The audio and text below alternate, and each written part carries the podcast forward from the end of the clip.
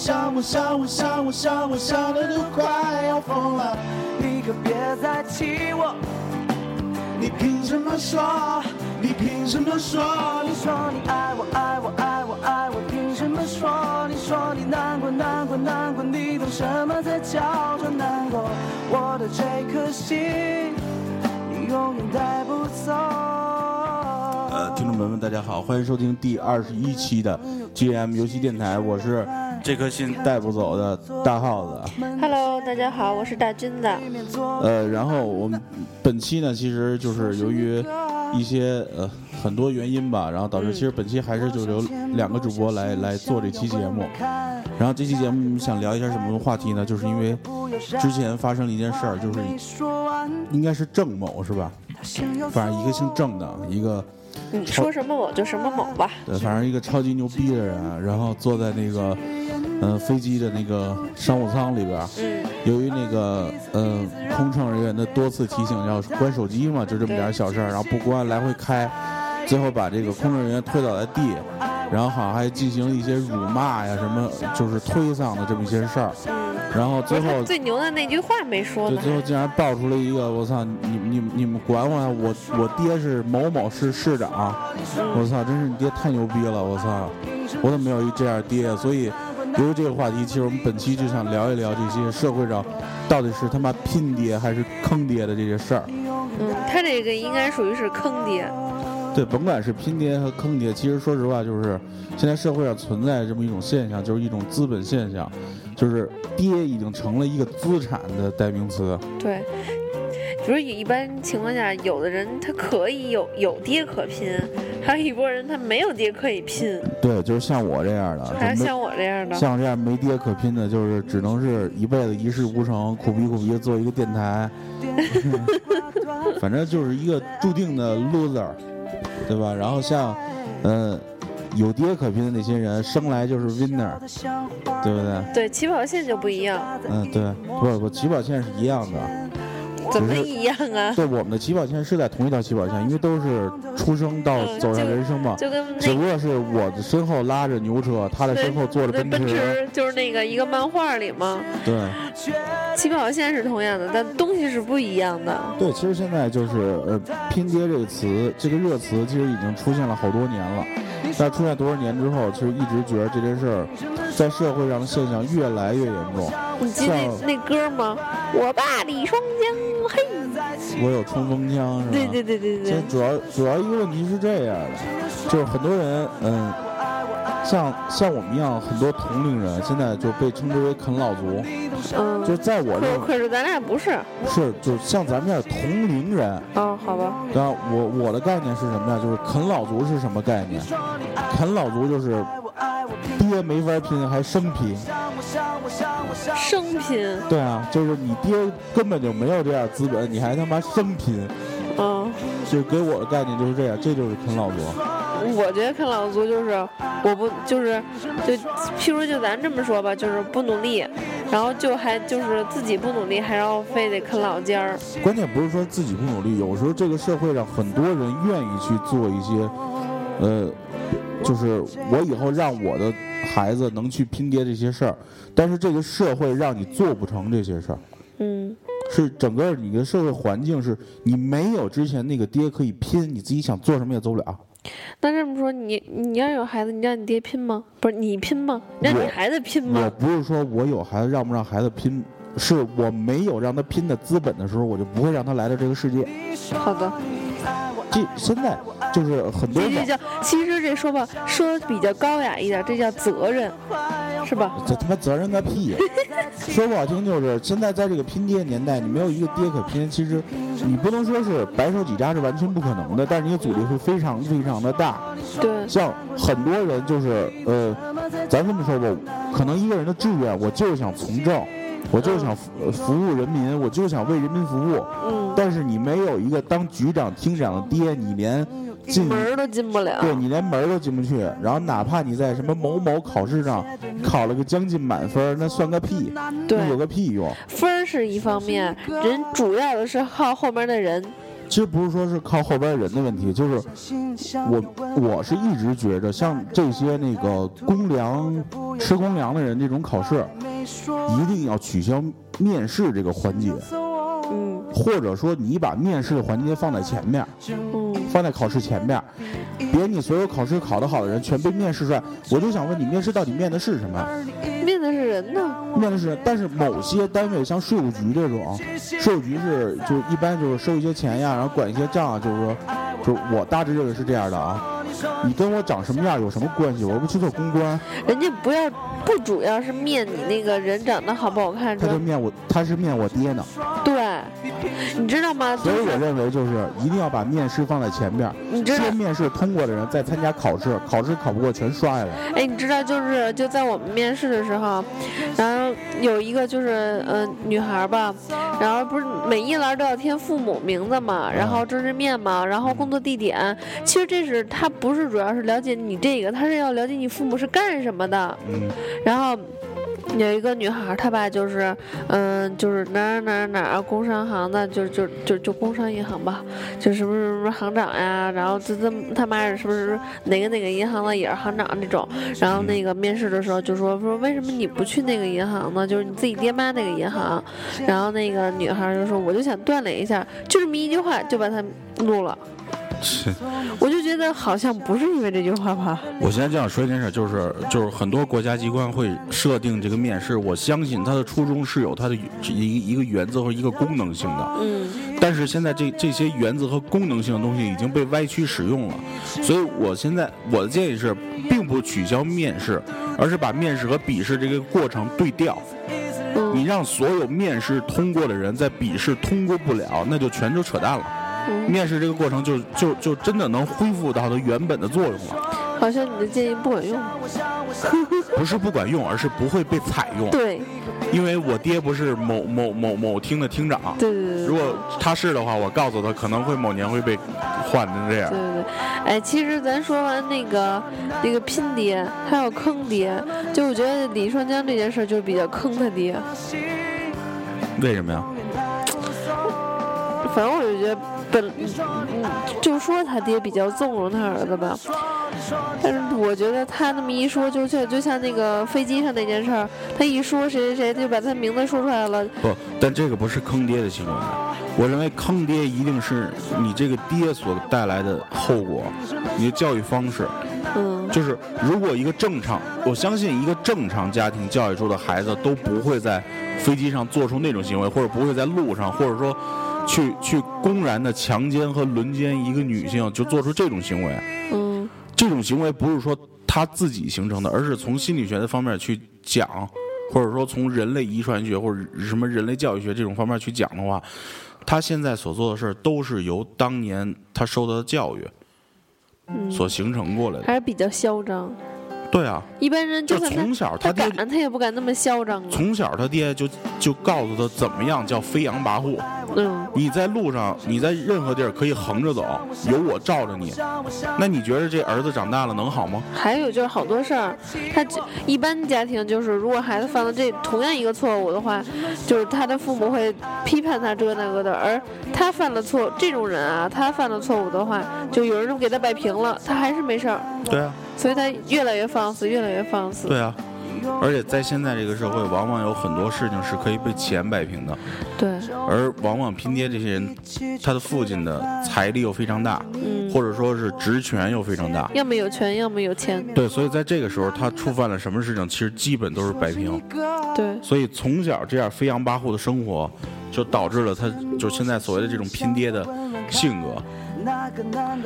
所以有时候说吧，父母也不是说没本事就赖他们，他们也没本事也不能赖自己，也不能说不赖自己吧。你到底想说什么啊？我就是想说，就像有时有的时候就埋怨家长说，你你为什么就跟有时候我说我我父亲似的，我说为什么当初大家头一波下海的时候，你为什么不去？那你现在有没有扪心自问，你有机会下海的时候，你为什么没去？嗯是，对吧？对，那如如果是这样做的话，就是我发现现在社会很多人是这样的，很多人的那个从各个角度上讲，就是我爹当年没给我留下什么，对对对，或者我我父母当年你为什么不，人家都下海做生意，你为什么不去？对，人家都买房，你为什么不买对，如如如果当年你去了，我现在能过着什么什么什么样的生活？对对对，那我想对这一批人所说的一句话就是：等几十年以后，你的儿子也会指着你这样说。嗯而你所需要问的就是，其实你现在不需要说问你父母，你为什么当年别人都下海你不去？你现在只要问心自己问，别人都在做生意，别人都在下海，别人挣钱了，别人发展了，为什么你现在还是这个状态？对吧？你要说你在家待业也好，或者说你你你生意没起色也好，或者你只是一个普通的工薪族也好，你有没有问过你自己为什么？所以不要把这个话题转移到你的父母那里去，因为现在就算他们想明白为什么了，也为时已晚了，嗯，他们也做不了了。你现在不如去问自己。所以我觉着，我认为“拼爹”这个词没什么错的，但是“拼爹”这个词可以向上做，也可以向下做。向上做的话，就是你要狰狞，你有一个好的家庭，你有一个优质的家庭，去让你自己应该说是去过那种不劳而获，或者说是什么都不用做、丰衣足食的生活，这是一种拼爹的讲法。而向下讲就是你如何奋斗，能让你的孩子去拼爹。我觉得向下做，这才是你要做到的。本来这是一个贬义词，怎么让你说的这么不高高大？我总觉得一个词，就词是没有任何褒贬义的，嗯，就是看你的理解能力是吗？不如同我刚才所讲的，嗯如果你一直去追求向上去做这个词，而是你自己主观的追求，甭管你有没有，你主观去追求、去去要求所达到这件事儿，那就是贬义的。嗯如果你向下去做，你主观的去自己通过自己努力去为你的后代达成这件事儿，那对于你来说，它就是褒义的。给我说懵了。呃，换换一个简单的方法说来说吧，就是如果人家说你拼爹，嗯对于你来说，这就是贬义的。嗯，如果人家说你的孩子拼爹，而对于你来说就是是褒义的。因为人家潜意识在说你你你孩子的父母非常有本事，给你创造了一个嗯很优质的生活，但是但是什么呢？就是你孩子拼爹做的事儿是什么事儿？对，如果如果你的孩子就仗着家里有钱，但是他做了很多公益事儿、公益的事儿，做了很多帮助别人的事儿，或者做了很多正能量的事儿，嗯他这个爹拼得非常好。如果像我们所在新闻里看到很多某某某这样的话，嗯嗯那他这个其实就是坑爹。嗯，所以这这就是本期讲的，你到底是拼爹还是在坑爹？好深奥啊！本来又觉得一个很那什么的话题，让你顿时说的太深奥了。对，所以本期的话题其实并不是走那个搞笑的风格，因对，为我觉得好沉重啊。对，因为本期也是就是呃前段时间看了一些那个那个新闻，然后看了一些那事儿，然后再回想一下过去发生那些事儿，然后其实特别有感触。说说你的感触吗？呃，反正我先捋一下吧，然后捋一下的过程中，呃，给大家插一下，就是呃呃，希望大家在那个荔枝 FM 或者百度乐播上订阅我们的节目，然后如果喜欢的话就就多多订阅，对对对对对，不要嫌麻烦，就是注册一个账号而已。然后在那个新浪微博和微信公众平台上，新浪微博可以搜索 GM 游戏电台，嗯然后呃微信的公众平台可以搜索 GMFM，然后订阅我们，然后关注我们。这样的话，其实我们每期的话题都会提前在这个呃微博或者微那个微信上去发，然后大家可以把你们想说的话，然后发过来，然后参与进来。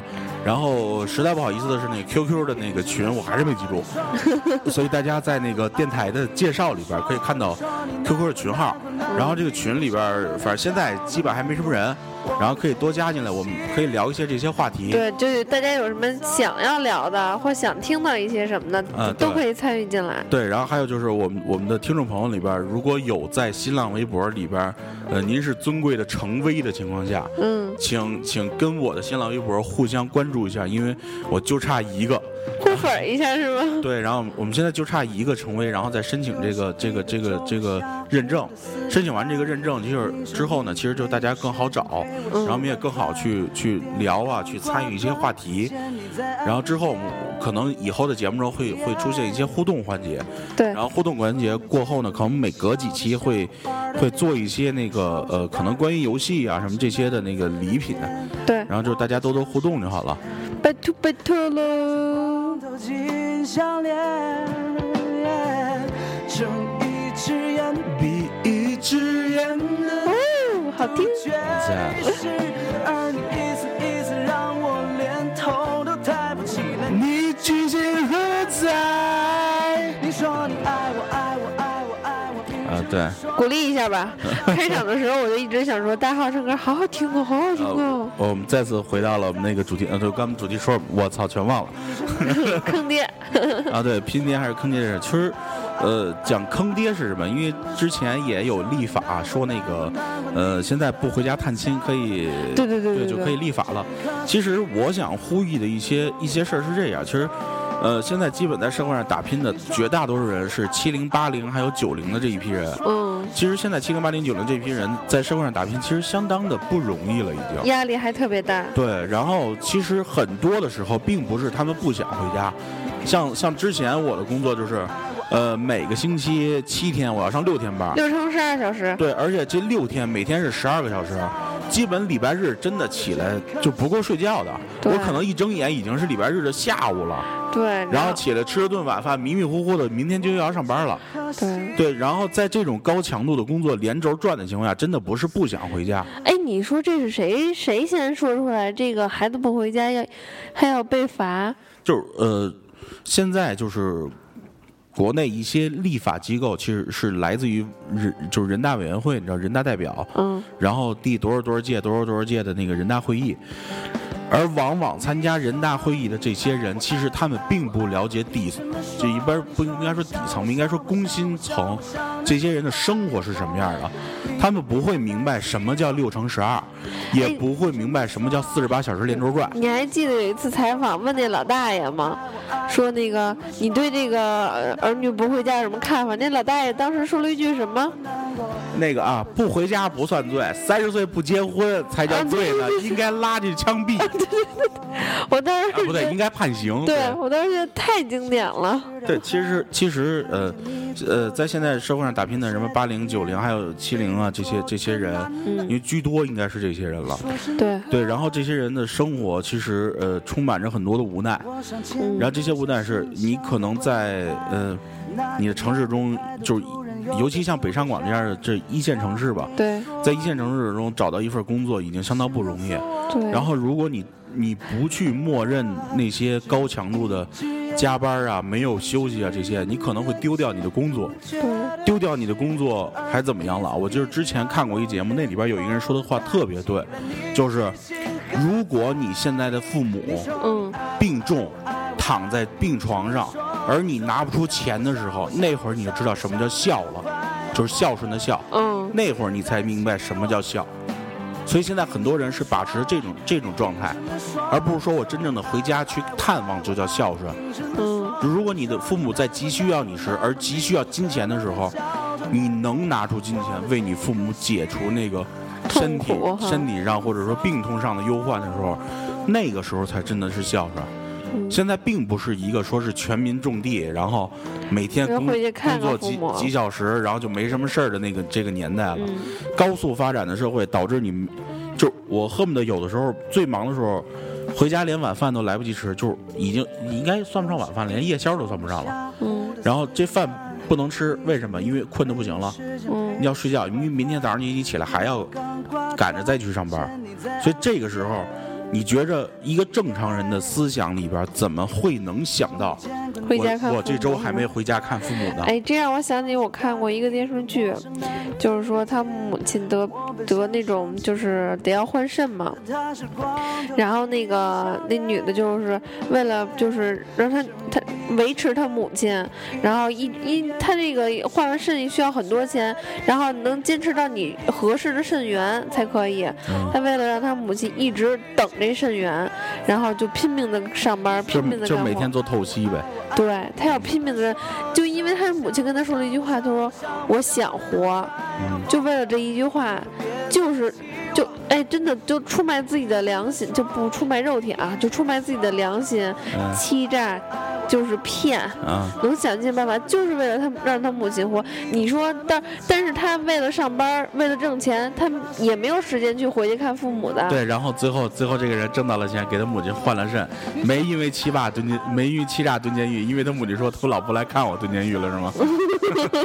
你这你这你这结尾不太得意。但是这个结尾很符合现在的社会事实。对，你说当你父母跟你说的是病的时候，他说我要活，你是选择天天看着他，还是选择去上班？我 得我我得上班挣钱，我觉得正常人，我觉得。正常人都有的选，对吧？正常人都会选。对，所以在在这个时候，就是现在所有的很多立法机构的人，就是人民代表，其实并不来自于人民，嗯，他是来自于一些，呃，应该说它是来自于人民之中一些社会地位比较高啊，然后呃，可能。那个能力比较强啊，财产比较多这些人，而这些人往往其实已经脱离了基层生活了，就是如甭管他的企业有几万人，这几万人每天加着什么样的班，这些都不说，但是他可能不需要。你想，如果他很有钱，有如果有一个人他很有钱，然后呢，但是他他他的儿女就是，就只是为了回来看他一眼，或者是我不回来，或者是我回来只为了要他的钱，嗯，那他当然就会觉得不行，我要我如果我有这个权利的话啊，可以制定这个，我我当然也跟他一样了，你们得每月每月回来看我，不然的话我就会让那变成就是这法律什么的怎么怎么着，对，我觉得现在这些东西就特别的可笑。我觉得也挺可笑的。对，就是一些特别特别可笑的事情，有有有很有，就是这么说吧，呃，打一个最大的比方，有很多人北漂，嗯他可能是南方人，嗯然后他每在北京每个月的工资可能是三千多、四千多、五千多，嗯就这种状态。然后他在这种状态的情况下，如果每个月回一次家，那对不起，他的每月的工资不要计算在北京生活要花多少，租房要花多少，他每月的工资是不够呃回家探望父母的往返机票的。这个就是这个现在就是特别严重的一个问题。对。再说了，你想啊，本来你说是谁不愿意回家看父母啊？谁就是谁不想自己爹妈呀？一个人在外边漂着，谁乐意呀？对吧？对啊，所以有时候我觉得这种法律，哎呀，现在听这个。爱我爱我爱我爱我，凭什么说你说你想我难过难过难过，什么都让我做难过。我的这颗心，你永远带不走。为什么今天会选这首歌？其实这首歌说的呃并不是这块儿，但是我觉得其中这两句歌词特贴切。讲的就是你说你爱我，你爱我，你爱我，你凭什么说？我觉得现在呃可能呃换一个角度去讲，因为现在比较流行换位思考嘛。嗯换一个角度去想的话，其实你的父母认为就是可能陪伴你的日子并不是那么多，嗯，所以按那个有一则公益广告来计算，你三十年其实只能陪你父母几天。嗯。呃，所以他们更希望你留在他们身边，嗯，但是呃，这个就牵扯到一个社会矛盾的问题了。就是你要么陪你父母不别上班，要么上班就就啊不忽这都不是就会就会忽略你父母。不是不是，这不是这个问题。我我想说的问题是，要不你就陪着你父母拼爹，嗯，对，要不你就别陪你父母坑爹，对吧？对，你你反正父母一般想法就是你不回来看我就是坑我，对。对吧？但是好，其实说实话啊，大多数父母还是很就是就是了解自己的孩子，就是说体体谅自己的孩子，知道你忙。不不不，呃，你只能说大多数父母是足够的体谅，而你并不能说大多数的父母不希望你回来看他。我觉得百分之呃，你不能说百分之一百吧，百分之九十九点九的父母都是希望儿女可能就是能天天在跟身边就，足够频繁的回来探望你。嗯，但是这个并不是说你产生了一个家庭矛盾，而是现在由这件事产生的是一个社会矛盾。嗯，然后本身这个呃呃正常来算，如果是嗯每个星期上五天班每天正常朝九晚五八小时，我觉得其实如果跟父母在同一所城市里边，其实这个就并不困难了。然后如果在这种完全保证在这种状态下的时候，你觉着这个立法它可能是有一些道理的。嗯，而呃，就是如果说到这种话题的话，就是很多人会说说那个国家就是规定你每周上五天班，每天八小时。但是呃，坐在上层上的一些人，他们不了解，这个社会上并不是你有法律规定就能做到的。对，很多时候就是呃，明摆着就是让你无偿加班，让你无偿去做这个，你加不加不加，你就各种理由可以开除掉你。我每天上班工作都需要十小时以上，但可是国家规定就是九点到五点，可是我的工作时间长度就是超过十超过十小时以上。各个行业全都是这样嘛，没有办法。为什么富士康有很多人嗖一下就下去了？就是当年的富士康几连跳，这些东西全是被社会逼疯了。还有就像你们原来那行业，经常有那不，你不要说我们原来这个行业，我们现在这个行业也是这样。嗯。其实，在这个行业里边，呃，工作的时候，如果想把你的业绩做好，如果想把你工作做好，如果想把你的职位做高，如果你想在这个行业里边拼出那个所谓的呃名望，或者说所谓的名气，或者你拿到足够的经济回报，如果是这样的话，其实我早已经打算过自己活不过四十岁，因为这个行业本身就是这个样子。那你就不是坑爹了，你就是坑你媳妇儿我了。不是我，我是说这个状态啊，，是，对吧？然后并不是四十岁，你看这两年越出现的越出现的情况越早。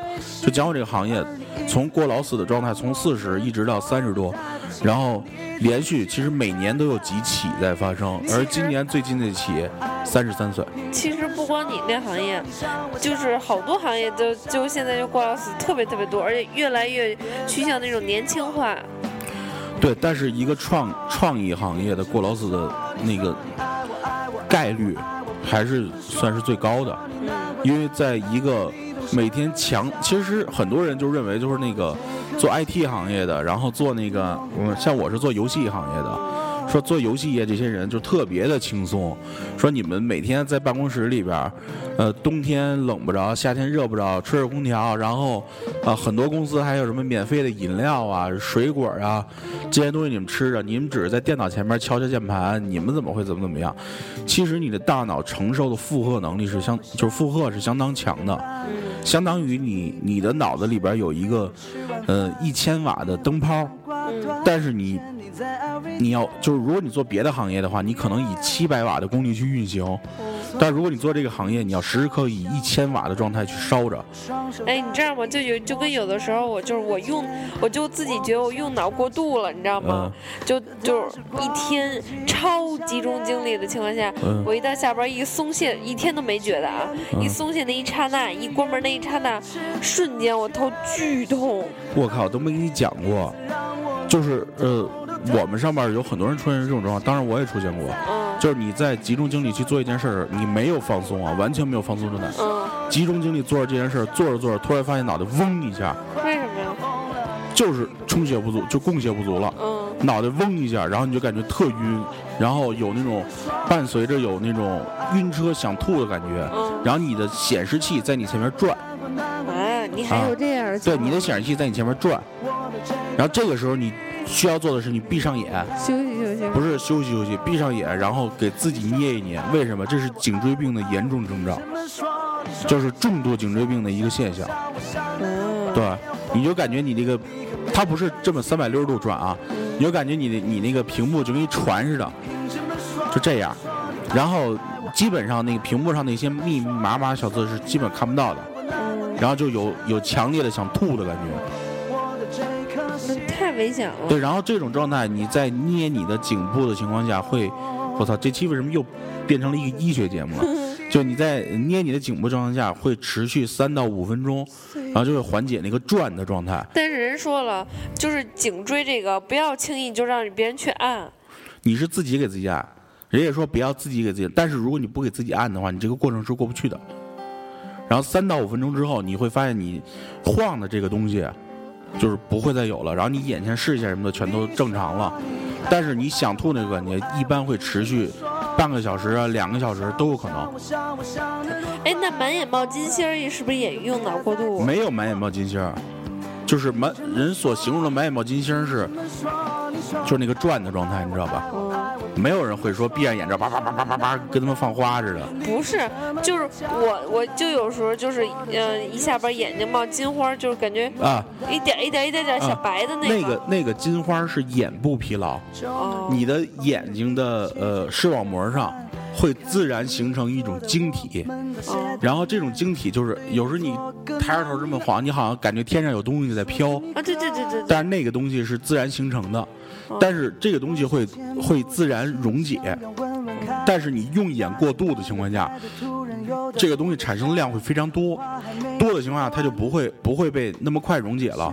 然后你眼冒金星这种感觉啊，所谓你眼冒金星儿的感觉，还是只是一个中度，在重度的情况下叫飞蚊症，就是你呃视网膜里边那些晶体是基本它的代谢是不会比产生更快，然后你不你如果对着天一直眨眼的话，你会发现你的前前面有几千只苍蝇在飞一样。不是苍蝇是小白点儿。对，就是跟苍蝇似的，跟那来回晃嘛。它不是每一个小白点中间会周围是有一个小黑边儿，对吧？嗯，你会有嗯密密麻麻的在你眼前，那个东西被称之为飞蚊症，就是眼部的一个疲劳的眼疾。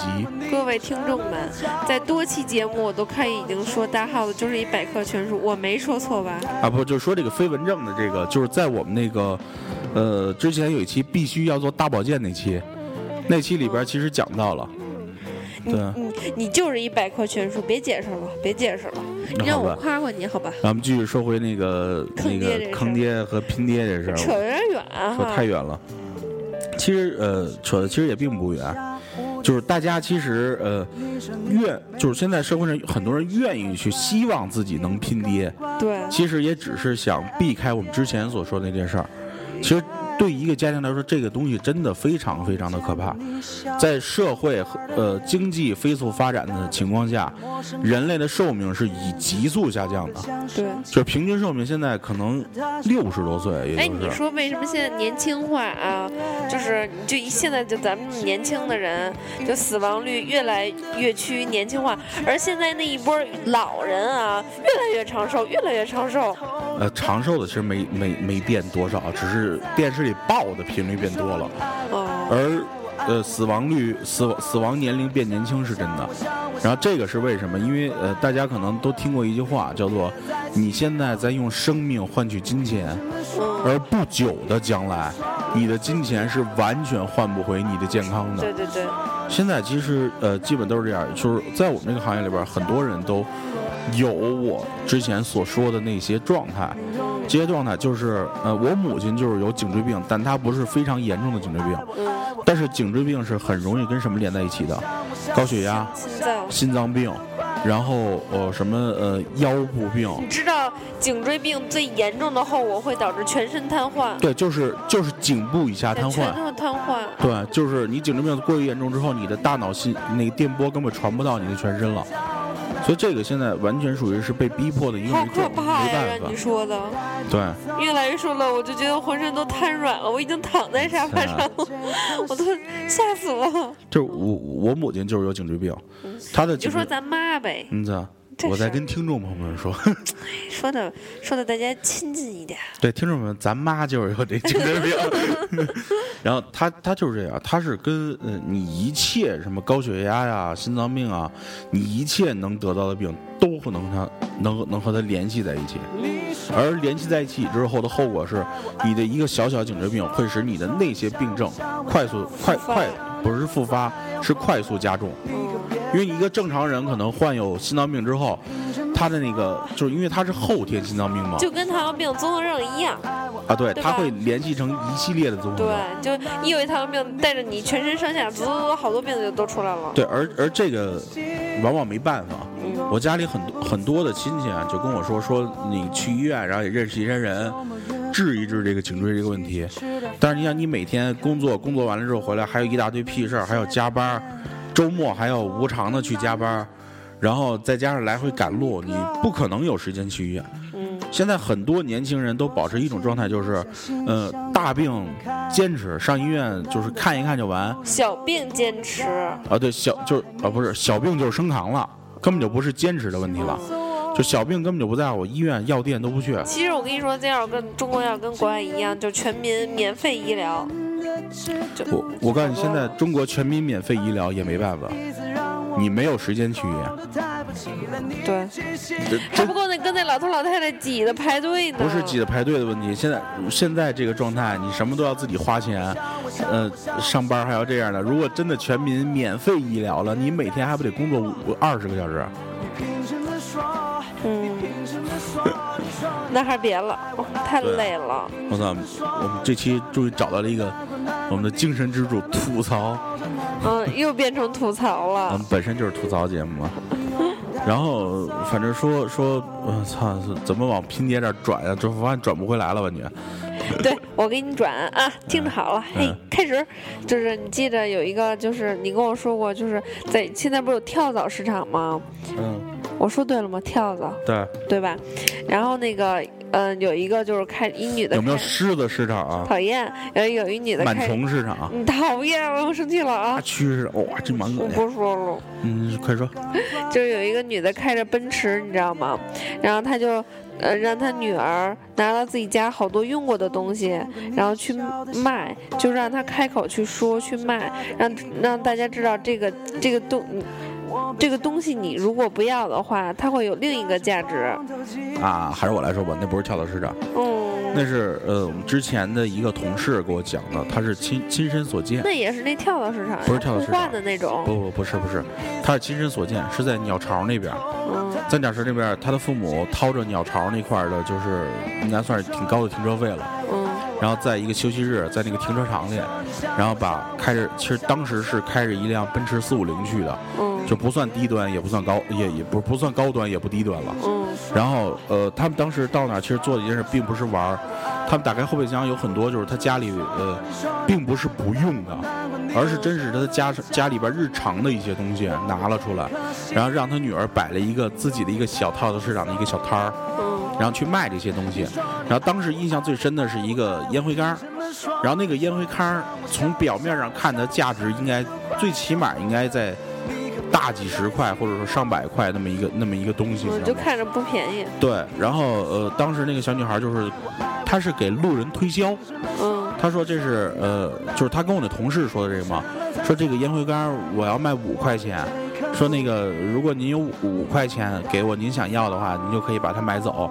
但是我跟你说清楚，这个烟灰缸不是新的，这个烟灰缸是我爸爸的，它是我爸爸用过的。然后，但是我们把它已经刷得非常干净，然后它嗯四周围也没有坏的地方，然后说那个怎么怎么着，反正介绍了一大堆嘛。嗯然后当时我那个同事就特别好奇，然后就跟跟跟那个那个那个小孩的家长聊嘛，说这什么情况，你知道吗？嗯然后他家长说说，其实这些东西都是我们家里的，我给他拿出来让他卖掉之后，我扭头还要再去买新的，嗯然后把新的补上。而这个行为其实是在锻炼这个小孩与人沟通的这么一个行为。嗯我不希望他到社步入社会之后，会说呃，甭管家里有没有钱，能不能养活他，我不希望他靠靠家里，嗯就是呃，他还是要靠自己去去给自己争取他那份幸福。而如果当这个孩子就是受到什么困难，急需我帮助的时候，我会伸出援手。但是我希望他正常生活是由正自己正常来维持的。我也想要有一个这样的家长。嗯，这我觉得他这种就是教育方式教育方式是非常的对的。嗯我相信那个孩子长大了，也绝对不会是一个拼爹的孩子。嗯，对很独立，对，我觉得，而且这还能锻炼他的诚实。对我觉得这个就是一个教育方式。第一是诚实，第二是，呃，如果经过长期的这种训练，他以后与人沟通完全会没有问题。我觉得现在很多人与人沟通是有问题的，对，就像我一样，对你属于说话说不清，但是就一件特别简单的事情，我嘟嘟嘟嘟嘟嘟，我要说一串，然后到哪儿人也没明白是什么意思。对，但是我我们之中有很多这样的问题的人，呃，你这个已经说明白了。小鹿和小刀，他们俩有一个相同的问题，害羞是吗？不是也他不是这个真不是害羞，这是这是语言封闭症。就是善于语表跟表达。如果他们坐在调音台前拿着话筒的话，其实他们都可以说。嗯如果有机会我们与听友见一次面的话，嗯，现场生人超过仨，就说不出来话了。他们就不说了，他就嗯好，嗯我估计到时候连嗯好都出不来了。这是一种语言封闭症。嗯就是呃，其实是由这个这个时代导致的。我们现在这个时代，大家都靠网络去交流，靠电脑去交流，靠微信去交流。就不很少人与人面对面对，很多人现在是这样，坐在电脑前，我跟你海阔天空，聊什么都可以，微信给你发语音，说什么都可以。但一面对是面就没得话说了一面对面不是没话说了，是他张不开嘴。就跟现在有一趋势似的，就跟大家那天一样，就是我和大耗子在家就是坐着啊，没得干，然后就发用自己手机的微信，我跟我想跟他说什么什么，我就自己发给他，然后他嘚嘚嘚给我回。后来我发现五六条之后下来，我实在忍不了了，我咱们在家有话就说话，别发微信了。现在已经是一真的，真个好多夫妻都有这种情况，自己在家发两个人没事闲的不说话，发微信玩。他这个现在已经不是说习惯了，应该说是毛病了，就是呃低头千言万语，抬头那个面对无话说，嗯对吧？就是我跟你面对面，就根本什么都说不出来，你低头打字噼里啪啦的，嗯，操，不是说坑爹吗？这期话题太他妈坑爹了，啊对对对对对对对，绕回来了。嗯，是吧？你说你难过难过难过，你懂什什么？么都很难过，我的这颗心，你永远带不走。好听啊。说话呀，我操，我这我这不听你你唱吗？太冷了不能，打断你啊，可好听了。太冷了，我都一身鸡皮疙瘩了。讨厌，你是嫌弃你自己唱歌难听吗？快说，要不我给你唱一个吧。别别别，你快说话吧，还是接接着说说到哪儿了？说的，我也不知道说哪儿了，说到教育孩子上来了。嗯，对，教育孩子，这个咱俩没什么经验，你知道吗？就就教育狗还有点经验，教育还对，说起狗来了，我们那个操，又转到狗上了。我们咱就说这起点不一样嘛，嗯就跟如同今天我们在那个上班的时候说一件事儿，就是我们单位养了一只流浪小狗，然后呢好，像不是流浪的吧？呃。是给弄流浪了，快！对对，然后就是别人嗯、遗弃的那种，然后他们给接手了，然后呢，因为我们都有自己的家没法养，然后就被一些保安大哥给给收养了，但是他们没有办法给狗提供一个住宿条件，就把狗拴在我们的一个院子里了。然后那个，你像本来一只小狗这么冷的天会多冷啊，然后我就觉得我们都特别心疼它，但又都没有办法把它带回来。然后这时我就开始在说，就想起我们家的发糕，每天晚上有自己的沙床，有自己的沙发，有自己的枕头，没事儿还有还有自己的被子。然后半夜起来，我一看它冻着了，还得给它盖被子，我就觉得真的做别说做人了，就连一只狗它的起点都不一样。这发糕就是一只拼爹的狗。对，然后我们的同事都会说说你们家那哪是狗啊，你家那就是一小少爷。对，然后，嗯，其实这期我觉得就越聊越偏了，然后就不如就赶紧制止就好了。嗯，对，然后其实这期我想说的话题就是想说的一件事儿就是这样的，就是不要再去盲目的想什么拼爹不拼爹这件事对儿。，而且我还有一重要的就是不要再埋怨自己父母了，真真心的有本事要自什么都不如自己有。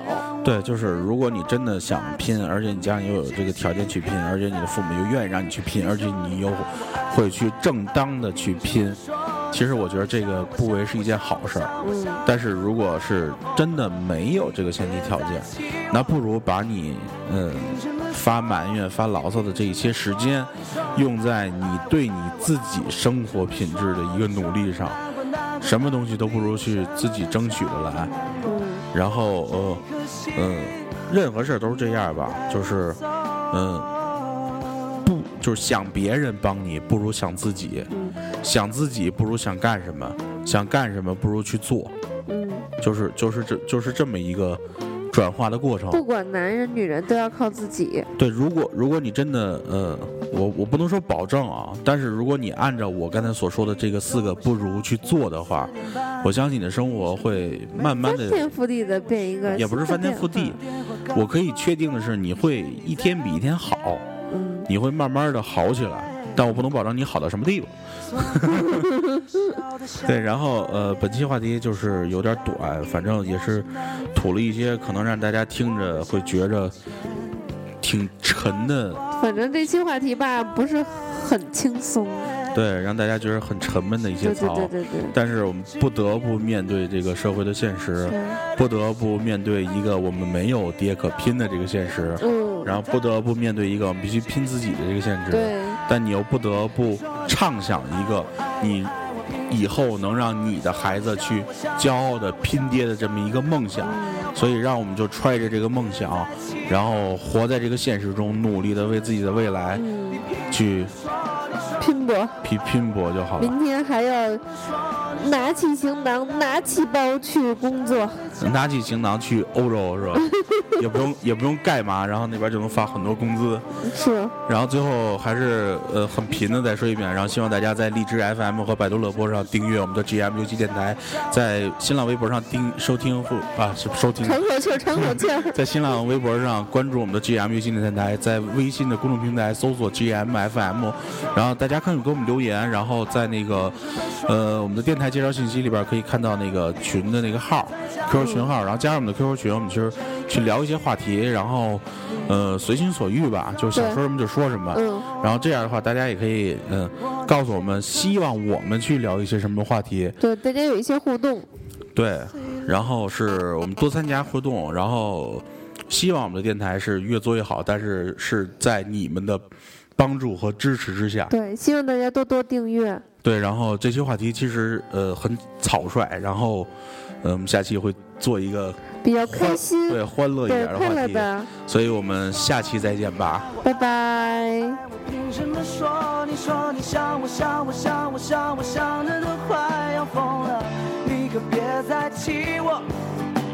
你凭什么说？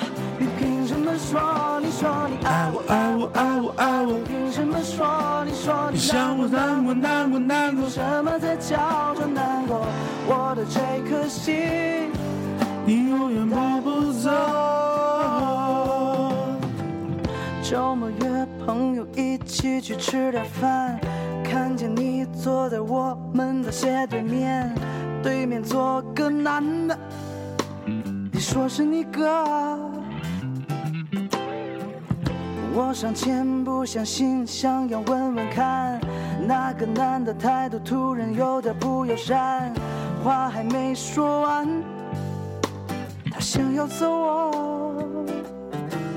啊，睁一只眼闭一只眼的尺度绝对是，而你一次一次让我连头都抬不起来，你居心何在？你说你爱我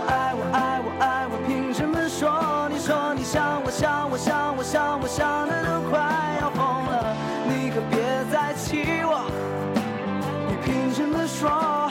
你凭什么说？你说你爱我爱我爱我爱我，凭什么说？你说你难过难过难过，你懂什么的叫做难过？我的这颗心，你永远带不走。